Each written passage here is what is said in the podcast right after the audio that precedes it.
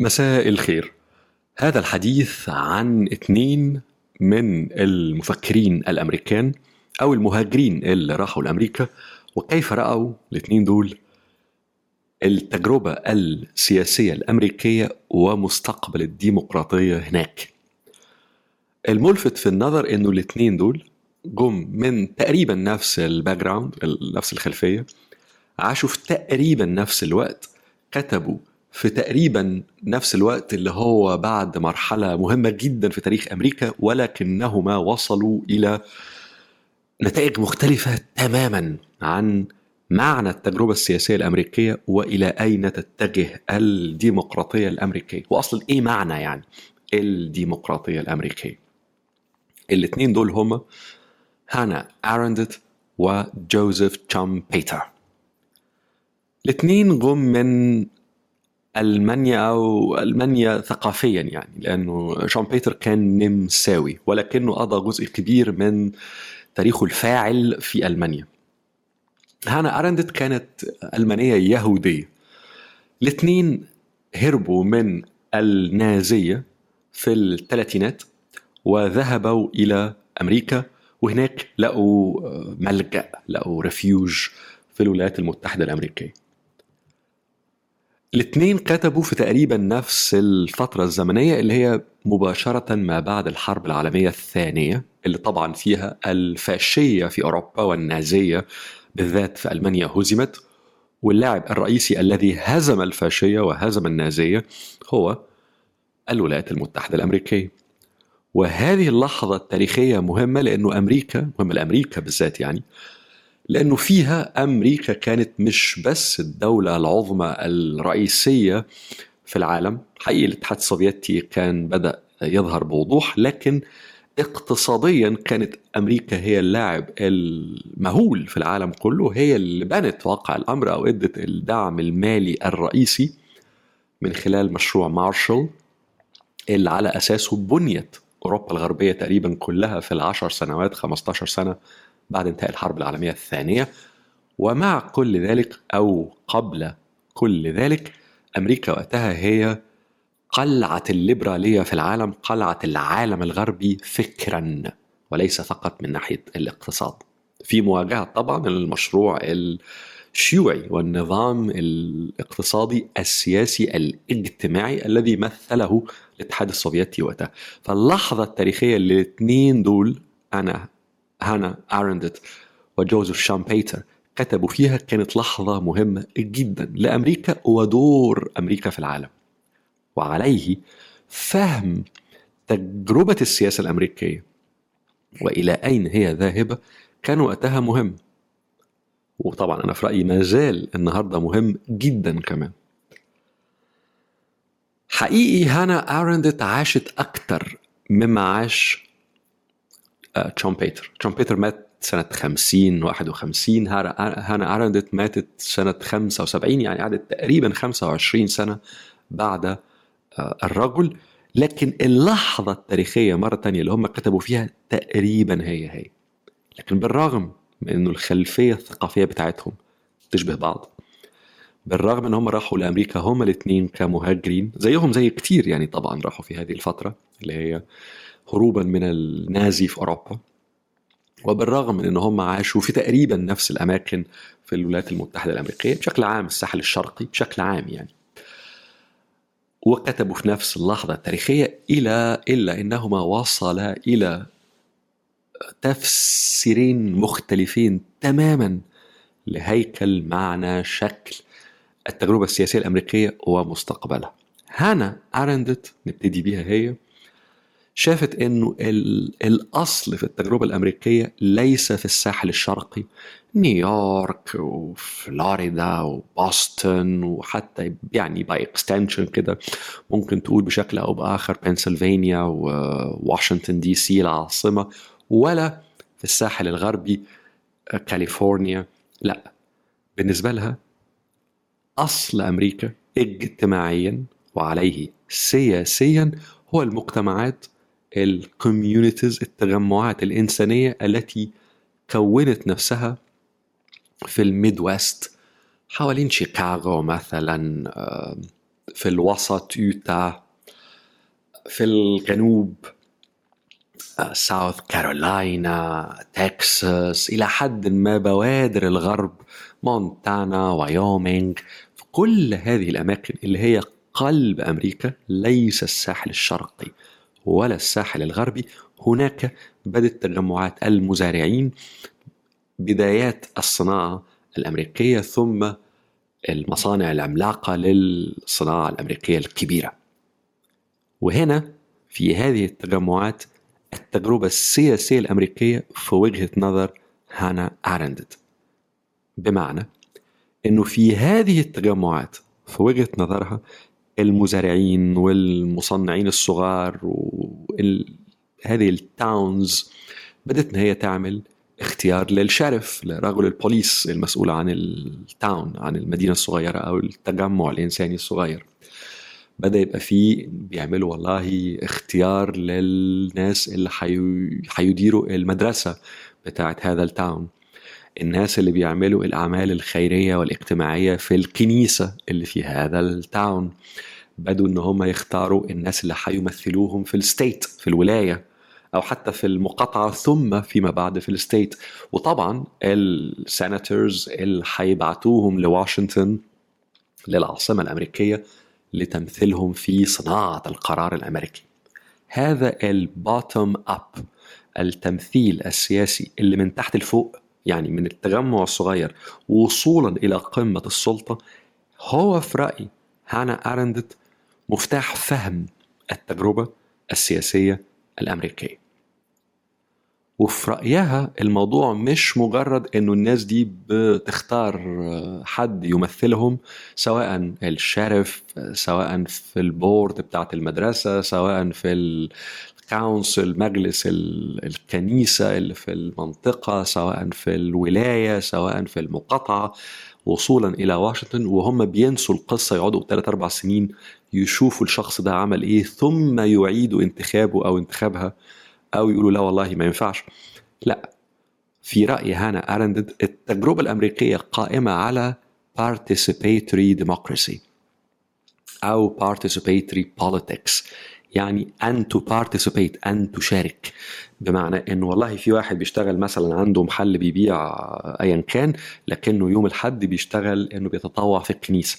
إنه والله واحد تاني قاعد على البورد على مجلس إدارة المدرسة. إن واحد تالت بيتطوع إن هو يبقى بيمثل المنطقة في المقاطعة والناس بتنتخبه أو لأ. وإنه السياسة قائمة على هذه الفكرة في المشاركة الفعالة بتاعة المجتمع من أصغر قرارات إلى التمثيل السياسي الكبير اللي هو في الكونغرس في واشنطن. من هذه الفكرة في نظر هانا أرندد إنه كل ما تبقى السياسة الأمريكية قائمة على مجتمعات صغيرة بتمثل نفسها بشكل مباشر وتشارك في التمثيل تتابع يعني تقعد تقول للكونغرسمان طب أنت ليه صوتت لهذه السياسة؟ لا يقول لهم أصلا علشان ما أعرفش إيه. يقول له لا المرة الجاية لازم إن أنت تعمل ما أعرفش إيه. كل هذا هذه المشاركة كل ما تزيد يبقى هناك التجربة السياسية الأمريكية تحافظ على أصلها التاريخي وعلى كنهها على طبيعتها. وكل ما ده يبقى هو النورم الشيء الطبيعي والعادي في السياسة الأمريكية كل ما تبقى السياسة الأمريكية شغالة تمام ومستقبلها زاهر. وفي نظر هانا أرندت إنه هذا النوع من السياسة هو استكمال للمبدأ اللي عليه قامت الولايات المتحدة الأمريكية والمثال اللي هي حطته كان ال Constitutional Convention التجمع الذي حدث في نهايات ال 1700 وشوية اللي هو وقتها جاء ممثلون للكوميونيتيز المختلفة في كل أنحاء الولايات المتحدة الأمريكية وقتها كانوا 13 ولاية بس في الشرق والوسط ما كانش لسه خدوا الغرب. وجم اجتمعوا في الوسط وبدوا إن هم يعملوا constitution ويعملوا ما عرف فيما بعد بال Bill of Rights الحقوق التي لدى المواطن الأمريكي ويتفقوا على نظام الحكم. هنعملها جمهورية مش ملكية هنعملها جمهورية فيدرالية مش جمهورية كاملة الاتحاد معرفش إيه. وإنه ال conventions الوفود التي ذهبت لهذا التجمع كانت مش مجرد ناس بتقول رأيها وخلاص والناس اللي قاعدة في المقاطعات مستنية لا إنهم كانوا يمثلوا مباشرة الآراء بتاعة ال towns الصغيرة اللي هي بعتتهم. لأن ال communities كانت صغيرة والناس عارفة الأفكار اللي الممثل بتاعهم أو الممثلة بتاعتهم تقولها طبعا هذه الصورة idealistic قوي صورة جميلة جدا مثالية قوي يعني. في ناس كتير اتفقت مع هانا أرندت وقالت فعلا هي دي روح التجربة السياسية الأمريكية. في المقابل في ناس تانية قالت إنه الكلام ده جميل وعظيم ولكنه بعيد تمام البعد عن التجربة الأمريكية. مش بس في منتصف القرن العشرين لا ده حتى شديد البعد عن فهم ما حدث عند قيام أمريكا في نهايات 1700 وشوية من هؤلاء كان جوزيف تشامبيتر. شامبيتر كان في رأيه تفسيره للتاريخ إن والله الوفود اللي راحت واتفقت على هيكل النظام الأمريكي سياسيا وعلى إيه هيبقى شكل الديمقراطية الأمريكية وهنتابعها إزاي وهتمشي إزاي والانتخابات وما أعرفش كل القصة دي كانت في رأيه top down يعني على عكس ما هانا ارندت كانت بتقول لا هي bottom up لا هو قال العكس تماما. قال دي كانت bottom up بامتياز. بمعنى إنه في رايه في رأيه إنه الناس اللي جت مثلت هذه التجمعات وال towns وال constituencies كانوا هم ال elite كانوا هم علية القوم اقتصاديا أو intellectually أو فكريا عقليا ثقافيا أو أحيانا كثيره الاثنين اقتصاديا وثقافيا أو تعليميا. وانه الناس دي الـ elite دول علية القوم دول هم لما اجتمعوا مع بعض عملوا اتفاقات بينهم وبين بعض. عملوا compromises طب أنا موافق مع دي؟ لا طب أنت لازم توافقني على دي طب أنا مش موافق على دي طب أديك دي. عملوا كده اتفاقات بينهم وبين بعض عملوا compromises وعلى أساس هذه الـ compromises شكل النظام السياسي الأمريكي. وأنه التجربة الأمريكية في القرن 19 1800 وشوية سواء في بدايتها أو في المنتصف الحرب الأهلية أو في المرحلة إعادة إعمار الجنوب بعد الحرب الأهلية نهايات 1800 وشوية أو في بدايات القرن العشرين اللي بيسموها الجلدد ايج وقت الثراء الأمريكي المهول اللي حصل في أول عقدين من الزمن في القرن العشرين. في كل هذه التجربة استمر التركيز الاقتصادي والسياسي والثقافي الأمريكي مش في القلب الأمريكي مش في الـ Midwest ومش في الجنوب ومش في بداية الغرب لا. ده دائما كان في الساحل الشرقي نيويورك بوسطن وفي الساحل الغربي سان فرانسيسكو لوس أنجلوس وطبعا في الأماكن الكبيرة قوي زي شيكاغو وواشنطن دي سي العاصمة. بمعنى آخر. شامبيتر بيقول إنه الكلام اللي بتقوله هانا ارندت ده جميل. طبعا هو يعني ما بيتكلمش عليها هي يعني لكن بشكل عام إنه الفكرة آه جميلة قوي لكن واقع السياسة الأمريكية هو العكس تماما هو bottom up وإنه مفيش مشكلة. يعني مش إنه خسارة ده الواقع bottom up لا بالعكس وجهة نظره إنه ليس هناك مشكلة بإنه يبقى الـ elite إنه علية القوم ثقافيا سياسيا فكريا اقتصاديا أحيانا كثيرة بالضرورة مش دايما لكن أحيانا كثيرة. إنه مش مشكلة يعني إنه هؤلاء الناس بيبقوا هم قادة المجتمع. لأن هم اللي عندهم فكرة البصر والبصيرة على الأوضاع السياسية فعلا على الأولويات. وإنه مش مشكلة إنه إذا كان هناك نظام يستطيع أن يراقب هؤلاء عليه القوم ويحاكم. ويشيلهم. لكن يبقي لهم القيادة فإنه ما فيش مشكلة وإنه النظام الأمريكي أدى وصل إلى نجاحات عظيمة جدا وأدى ما عليه للفكرة الرئيسية التي قامت عليها أمريكا في ال 150 سنة اللي فاتت. خد بالك هو بيكتب في 1940 يعني. وعليه إنه لا ما فيش مشكلة خالص. وإنه المستقبل بالضرورة سوف يستمر على ذلك المنوال. يعني في وجهة نظره إنه في المستقبل أمريكا برضه هتستمر المستقبل اللي هو بيكتب في الأربعينات يعني بعد الحرب العالمية الثانية. هتستمر تبقى توب داون هتستمر تبقى القيادة فيها لعلية القوم وإن هذه هي طبيعة الأشياء وإن الموضوع مش هيتغير يعني. ومرة تانية إنه مفيش مشكلة إن ده هو طبيعة الأشياء وما دام هناك نظام في checks and balances في توازنات وفي مراقبات على السلطة يبقى مفيش أي مشكلة خالص. طبعا هنا الفكرتين دول عكس بعض تماما مش بس في نوعية النظام السياسي الأمريكي لكن في مستقبله كمان لأنه هنا حد بيتكلم على إزاي أمريكا تحافظ على كينونة الديمقراطية بتاعتها اللي هي في حالة هانا أرندت لازم تبقى bottom up تبقى participatory politics نسبة فكرة المشاركة من تحت لفوق في في صنع القرار على أقل مستوى وصولا لأعلى مستوى أو مؤثرا في أعلى مستوى في مقابل شامبيتر اللي بيقول هذا عمره ما حدث وإنه الحاصل دائما إنه هو top down إنه من أعلى لفوق من elite من علية قوم هم اللي بيقرروا وما أعرفش إيه وان المشاركة في الحقيقة قليلة جدا. ومفيش مشاركة قوي يعني قليلة جدا لكن دور الـ masses دور الناس اللي هي الغالبية الساحقة في المجتمع أن تحاسب وتراقب وتعمل voting ليه كل هذه القصة النهارده relevant ليها علاقة باللي إحنا فيه. لأنه ال الـ divisions الكبيرة جدا الموجودة النهارده داخل المجتمع الأمريكي وطبعا معبرة عن نفسها في السياسة الأمريكية. وصعود أقصى اليمين سواء في أمريكا أو في أوروبا أو أقصى اليسار حتى في المقابل في أوروبا.